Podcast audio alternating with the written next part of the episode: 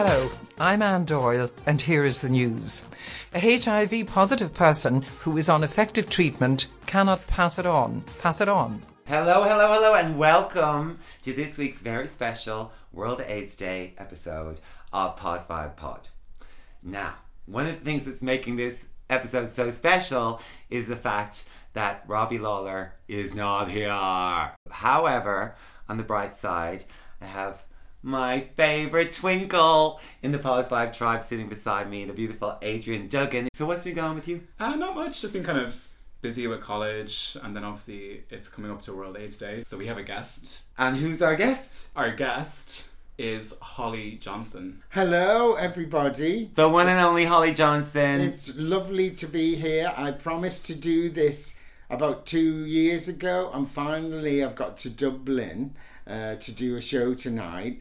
And uh, I'm so glad that I've been able to, you know, come here and just talk. Yeah, it's great to see you again, babe. It's Thanks. been a while. Yeah, Summer Rights we met. I fell in love with you uh, on stage pushing a shopping shopping trolley Uh-huh. and pu- and singing Supermarché. Yeah. that at that particular event. I don't know when it was, sometime 2010, 2011, Yeah, yeah. something like that. It was really fun. It was. There were so many cool people there. Jaye Davidson was there. oh, I love Jaye. I've been in love with him forever. I never got to meet him before. Jaye Davidson, for those of you who don't know, is an actor who's in this amazing Irish movie called The Crying Game. Got an amazing soundtrack single from Boy George as well. With the Pet Shop Boys producing. Yes, amazing. Speaking of fabulous queer pop music, Holly. I have been such a fan ever since I was just like, you know, a kid, really. Oh, bless you. I think when you're a gay kid who grew up in the 80s, you're so lucky because you're exposed to all of the best. I think queer pop. There was a lot of queer pop. Not uh, all of the queers were out of the closet at the time. Uh, that was it was a bit of a new wave of queerness. The, there was me, Paul Rutherford, and Frankie Goes to Hollywood, and then shortly after there was Jimmy Somerville and Bronski Beat with their single uh, "Small Town Boy," and they were very politically right on, and we were a bit more fuck it if you don't like it, you know, Uh-huh. but this is the way it is, and, you know, this is the way we live. I think is summed up in the very first video for Relax, which came out 40 years ago this October just gone. Wow. So I'm celebrating that anniversary. And that video is so kinky. It is, but it was very real also. Uh, uh, all of those leather boys in the video were people that I went up to in Heaven or the London Apprentice uh, or the Copacabana Club in Earl's Court and said, Do you want to be in a video? We're in a band from Liverpool and will you come along to Wilton's Music Hall on this day? And uh, it was quite organic, really. Uh-huh. And it was before anyone knew who we were. Um, we had a great time with drag queens like Juicy Lucy, who's no longer with us because of HIV, and quite a few others in that uh, particular video are, are no longer with us. It's- my best friend Jed uh, is in the video, and we were born a day apart in Liverpool. Uh, and you know, I was totally in love with Jed, and he's no longer with us. So I always like to remember him Uh huh. as this, you know, beautiful, dark, swarthy Liverpool Irish person. Yeah. You know, we're all Irish in Liverpool. I know that. I'm We're- so pleased as well. paddies who can swim. And you have so, some Irish heritage yourself. Uh, apparently, I had my DNA done, and I'm 66% uh, Irish from Connacht, Uh-huh. uh, Mayo, South Mayo area. yeah, like Panti. Oh, really? South Mayo. You're probably Oh. related. That's worrying. Because no one has a good word to say about you either. Yeah, I know. that slut Holly Johnson. I've heard it all. I remember being on holiday in the Canaries when Relax was like storming up the charts. And Ah. we were, I was like a young kid, maybe like 11, 12 years old.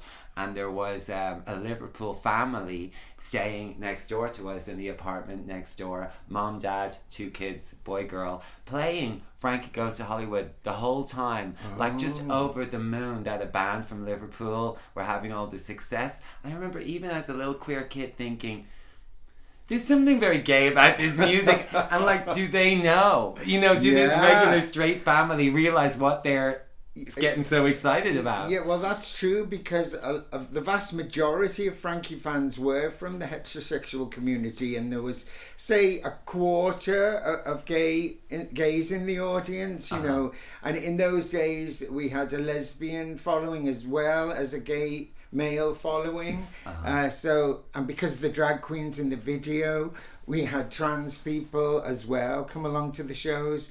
But it was, you know, the majority were, you know, straight people or straight people's a bit insulting, I suppose. But Yes. you know, I know it's weird. You don't want to call anybody straight no, anymore. uh, you know, now we're all so woke and politically correct. Uh, are they they or are they them?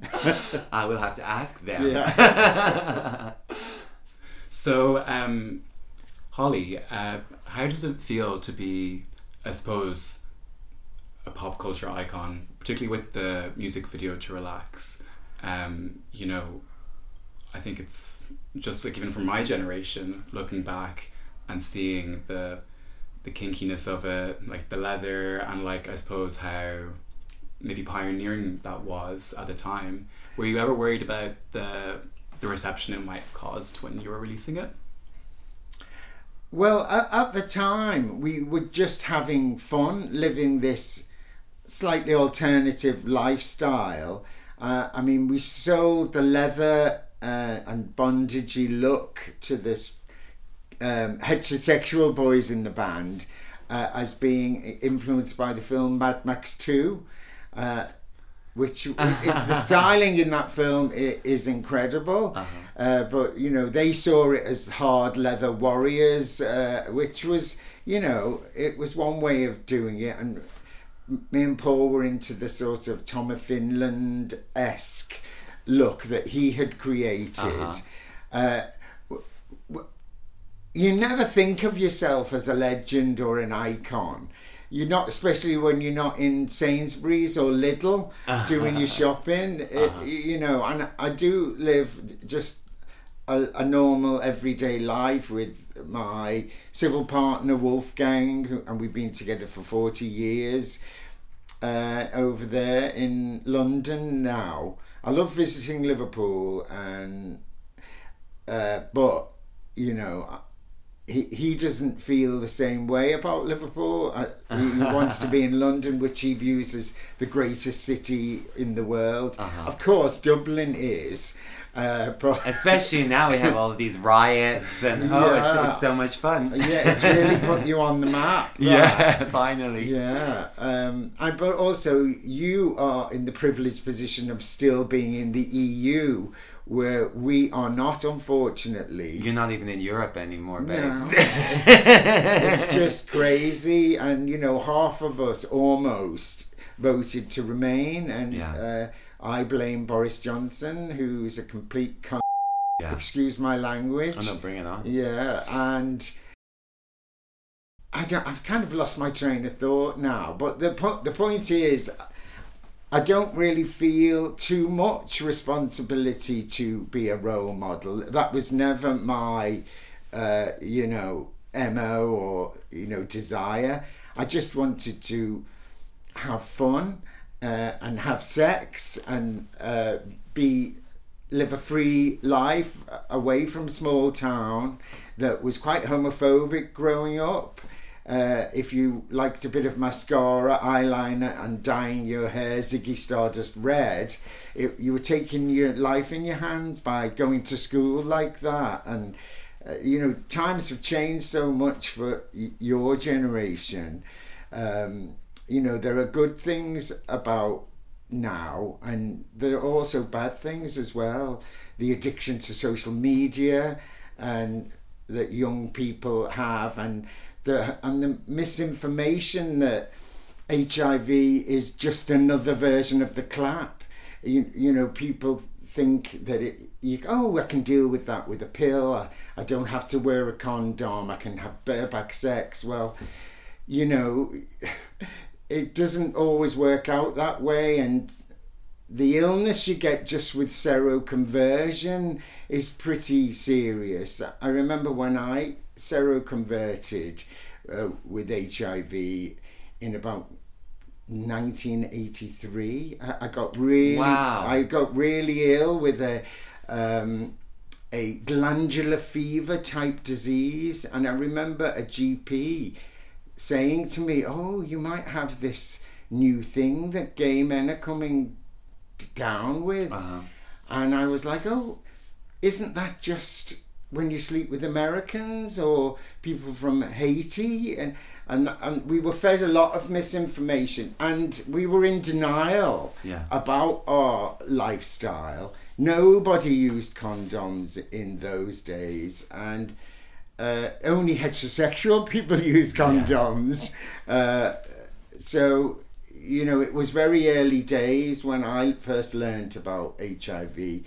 Uh, and it was one night in Heaven nightclub in London. I was down there for the weekend, and uh, the music producer Patrick Cowley had died, and so that night they just played his music. He produced the amazing creature that was Sylvester, and you know lots of solo singles, and he was a really beautiful man, very young and talented, and he's left us this amazing musical legacy. But he was the first one to go, uh, uh, as far as I know, uh, of HIV infection, which was probably called something else in, in those days. Uh-huh. Can I ask you, in in terms of where you were at in '83, you were having success at that time? Not really, no. I mean, this, this I'd been in bands for about eight years. I'd started off in a band called Big Big, in Japan, Japan, in know. 1986. I love Big in yeah, when I was 16, and I was writing lyrics for them and playing bass and doing backing vocals, and um, you know, I, I was with really great musicians Bill Drummond from the KLF, Ian Broudie from the Lightning Seeds, Budgie, who went on to play with Siouxsie and the Banshees, and Jayne Casey, who was a Liverpool legend with her group called Pink Military and Pink Industry. Uh, she was on the cover of the NME and all of this business. Uh, it was a great time for the Liverpool music scene Yeah. yeah, around a club called Eric's. So when you were having success with Frankie Goes to Hollywood, yeah, that Relax, didn't come till 1984. And you were already living with HIV. I believe so. Yes, I've got no way of proving that because a uh, a definitive test for HIV wasn't available until 1986 in the U- in England anyway. Uh, so I putting the pieces together. I did meet a Liverpudlian who was living in San Francisco. He was back in Liverpool, and I kind of pinpoint him as the most probable person who infected me with HIV. You know, not to lay any blame. We both didn't know what we were doing. We were just young lads out for a a night and had a few drinks, and uh, you know, one thing led to another, as it does. And you know, it was great fun, but it wasn't great fun when I had this sort of. I'd just lay in bed in my flat for five days, couldn't get out of bed, had no energy, and it was a bit like having the flu, uh, but th- that was, and I lost a lot of weight, which I kind of was happy about at the time, um, you know, because we all wanted to be thin and gorgeous, uh, you know, when we were young, or some of us did. Uh, but yeah, I do believe throughout the Frankie years that I was actually infected with HIV, and I didn't actually get ill uh, until I'd released Blast, uh, my debut solo album Uh-huh. on MCA Records, and I was I'd worked really hard throughout the 80s with Frankie and with the album Blast and I was doing lots of promotion, flying here, there, and everywhere. I was still smoking and still drinking in those days. Uh, and I just had the big swollen gland came on my neck in like 1989. And deep down, I knew that that was a symptom of. Um, they had a word for it in those days, uh, like a pre HIV, pre AIDS sort of uh, syndrome. Uh-huh. Uh, but then Wolfgang had a test around that time, uh, my partner, and uh, he was pronounced negative. So I was like, oh, so I must be negative too. Where in fact I was in denial about the fact that um, I was probably positive and just didn't know. So obviously you're talking about the 80s and then particularly in the UK with the adverts of the tombstones, you know, those adverts that everyone seems to know. Just from I suppose my perspective as someone of a different generation, um, maybe you could talk a little bit about what that meant um, for you as a young gay guy and your access to information when it came to HIV AIDS. Well, there was a palpable sense of fear throughout the gay community. The more we learned about HIV, uh, the more afraid we were. We saw our friends present with Kaposi sarcoma, which were those, which is actually a, a cancer of the blood vessels in the skin, uh, and it was a very stigmatizing condition because immediately you knew if you saw someone with purple blotches on their arm, on their face, uh, that they had been affected by this new thing. And traditionally, it only ever affected older Jewish men. Uh, Kaposi sarcoma, f- for some reason of genetics or ancestry, I, I don't know. Uh, but that was that was the main signifier and losing a lot of weight for a lot of people. And the definition then of AIDS, acquired immune deficiency syndrome, um, was a CD4 T cell reading of less than 200 and an AIDS defining condition like Cancer. Kaposi sarcoma uh, or PCP, a, a protozoan infection that people called pneumonia, uh, but you needed a special drug called Septrin to uh, to combat that. And some people combated it, and some people just died. And th- these were the two technical um, things that uh, to get an AIDS diagnosis that you had to uh, present with. And where and when did you receive your HIV diagnosis? Uh, I resisted being tested for many reasons, uh, including uh, being insured Oh yeah. uh, to go on tour, being insured to get a mortgage uh, on on a house or a flat. There was a lot of discrimination against you if you'd even had the test and had been diagnosed as negative. Yes, interestingly, when I bought this house, um, the bank wanted me to have a HIV test. Uh, and what year It was, like that? uh, 21 years ago. So, yeah, around 2001, 2002. And that still it was the case. And my dad called them out about it because he was uh, guaranteeing my mortgage. Who was And the he- guarantor? And he said to me, if you don't want to take this test, you don't have to. It's totally up to you. And I said, well, I'd rather not because I feel like it's just discriminatory. Yeah, absolutely. And he called them out about it and they backed down really quickly. Oh, that's Because they didn't want to be accused, I think, of homophobia or Yeah, discrimination. But it, it was a factor for a lot of people, wasn't it? That you couldn't buy a home if you got a positive diagnosis. Uh, absolutely. And this is the reason why I resisted being tested until I actually got ill. Uh, I gave up smoking in 1991 because I kept getting colds and couldn't get rid of the cold and you know nasal uh, sinusitis and all these things.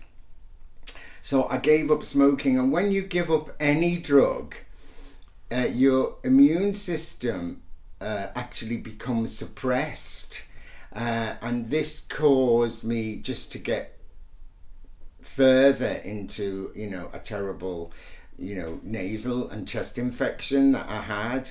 Uh, but apparently that only lasts for three months. So I got really ill, and I, I, I, I then I think I had some strange skin things on my stomach, and I got a uh, biopsy done, and it, I actually had Kaposi sarcoma and 19 T cells. So in October 91, just weeks before Freddie Mercury died, I was diagnosed with HIV/AIDS, as they called it then.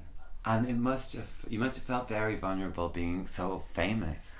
Well, I, especially when the spotlight went on to Freddie in a big way, he announced uh, that he had AIDS the day before he died, or his PR announced it. I, I don't know. I, I wasn't privy to that information.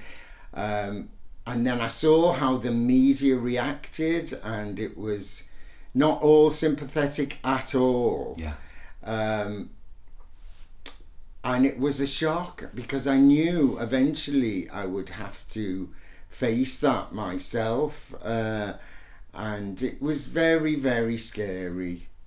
I didn't want to go to the um, HIV clinic and sit in the waiting room where all eyes would be on me. Uh, Yeah. You know that I was afraid to do that, and uh, I did go once. They stayed open a bit later for me, and uh, they showed me around and at the daycare centre in the Kobler Clinic in the UK, and I was just petrified of, of what lay ahead for me because you know I'd visited friends in hospital and seen how it was the the reality of food being left outside the door of the room that you were in in an isolation uh, ward on the top floor of St Mary's Hospital. You know that that was a reality.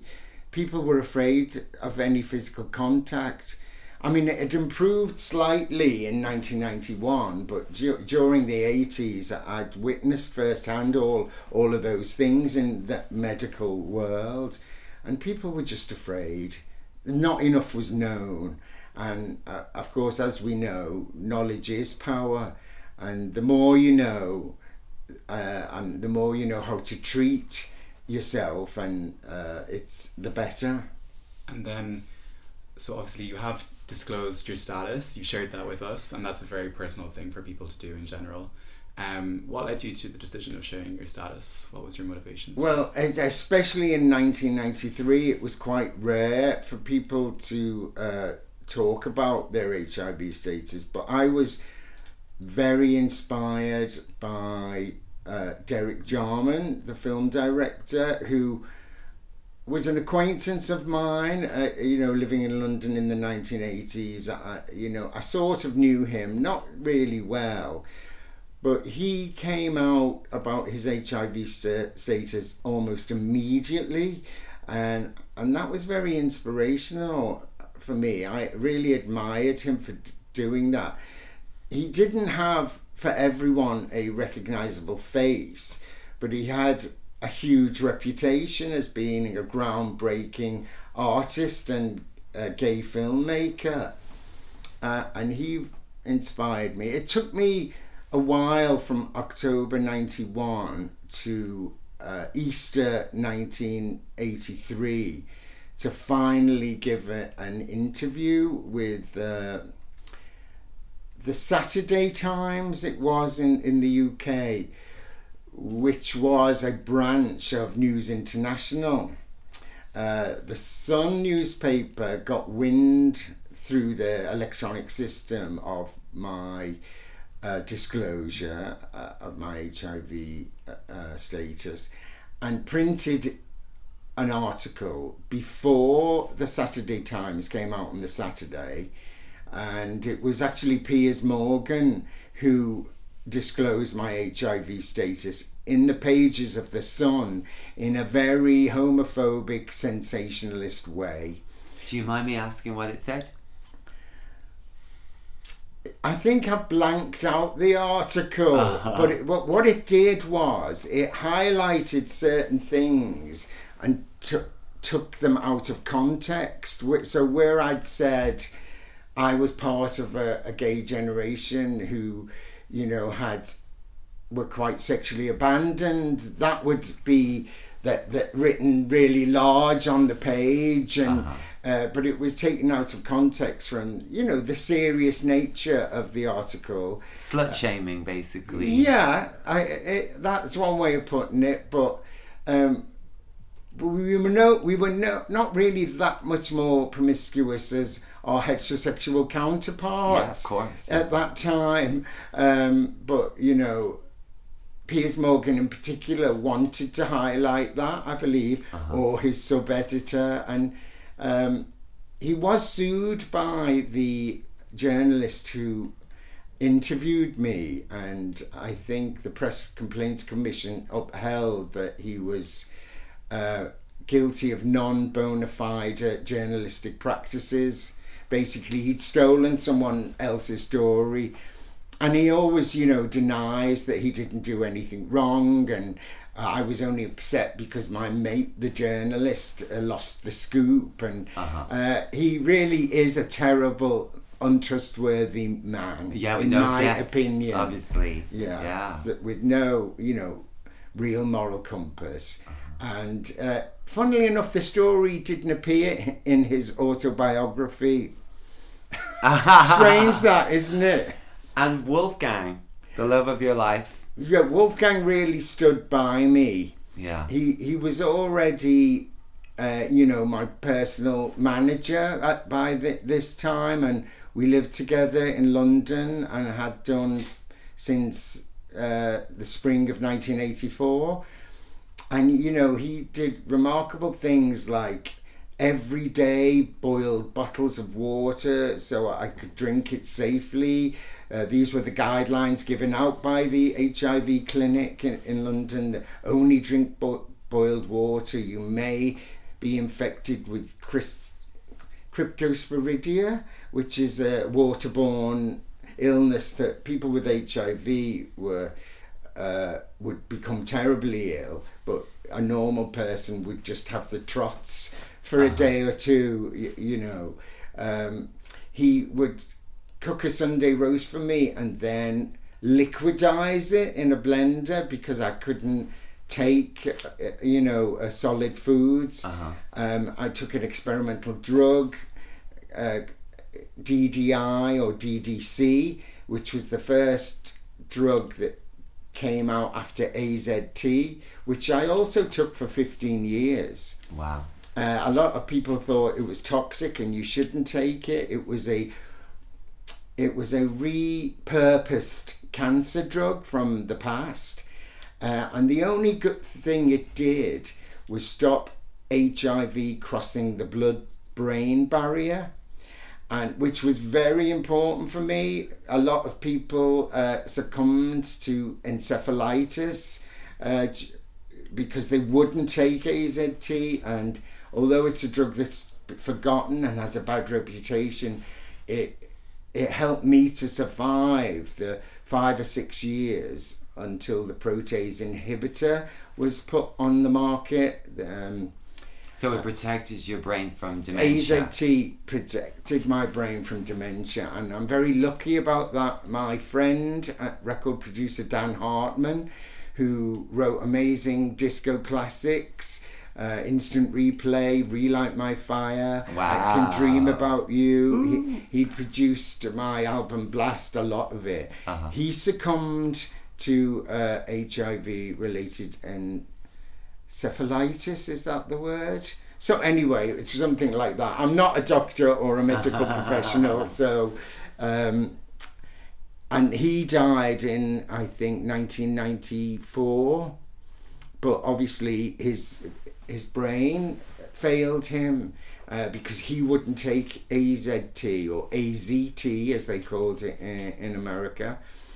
Uh, so I was just very, very lucky, really, it, to have survived those years.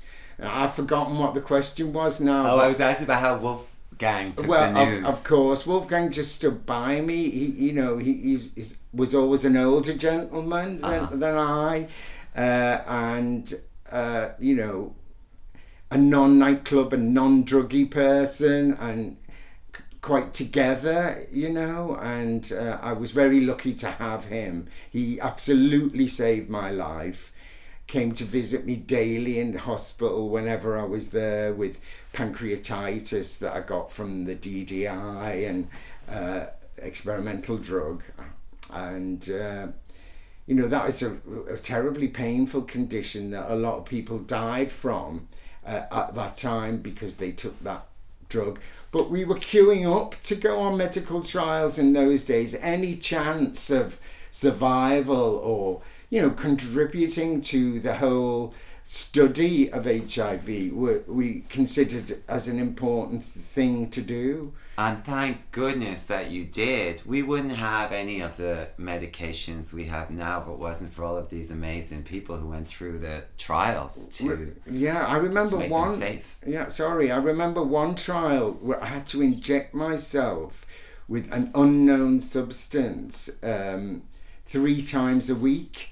And I felt like, you know, some kind of weird junkie learning how to pinch the skin on my upper thigh and stick the needle in. And uh, I was, I found out in the end I was um, injecting myself with gamma interferon, which was just one of the many trials that um, people participated in at, at that time. Um, we are very lucky, obviously, now that we have some amazing drugs to combat HIV. We've got like maybe one pill that you take a day, and now there are also injections monthly or bi month, um, or like every two months. Yeah, that's the new thing, isn't it? The injection uh, that you can have.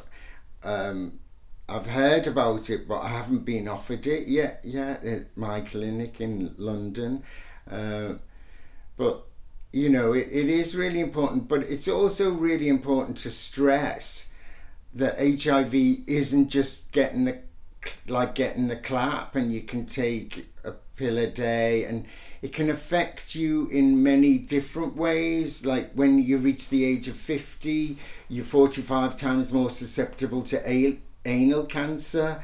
Uh, if you're an HIV positive man because of the HPV virus, and you know you're you're putting strain on your system. Some people end up with uh, having to have early hip replacements because of the acidity of your blood that's created by the medication that um, eats away at your bones. And there are you know it's amazing that we are here and staying alive but there, there's still dangers from hiv it's not just like getting the clap and getting a you know uh, a syringe up your arse if you catch syphilis or whatever um, chlamydia two pills uh, you know it's it's a kind of lifelong commitment hiv so I, I would like to stress that it's still important to have some kind of safe sex. You know if you want to save yourself that experience it can be very time consuming medical care. Yeah. and uh, it does affect your life in many ways and i think many of the younger generation are just not afraid of it Yes. uh, and they think they're all right oh maybe i'll get prep or maybe i won't or you know yes, you need to have a plan. do everything to protect yourself Exactly, is yeah. just it's just my an older experienced person Uh-huh.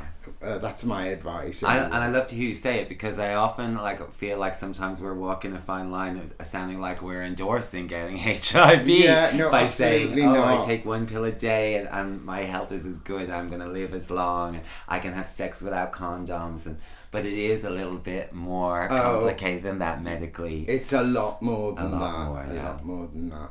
I suppose too that kind of starts with you know the education around it. People need to know what their options are when it comes to safer sex. You know, like is it condoms? Is it PrEP? Do they know about PEP? All these different options so people can make informed decisions.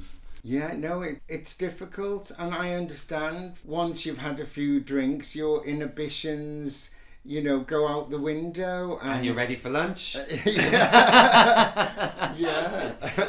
um, you I know, only drink in the mornings. Yeah. Every morning. Well, but the but the reality when you're young and up for it and horny, uh, you you're out there to have fun and that's you, baby. yeah, and you've you know you're obviously a lot more knowledgeable being a, a, a nurse or training to be a nurse than the general public.